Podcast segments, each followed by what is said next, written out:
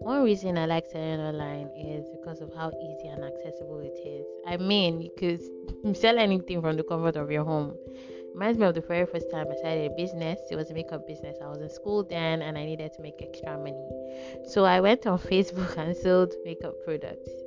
I met amazing customers. I sold out and I knew little to nothing about Facebook ads or marketing then. But it was a wonderful experience. So I hope if you're listening to this, you like selling online too. My name is Cindy, aka Relo Tech.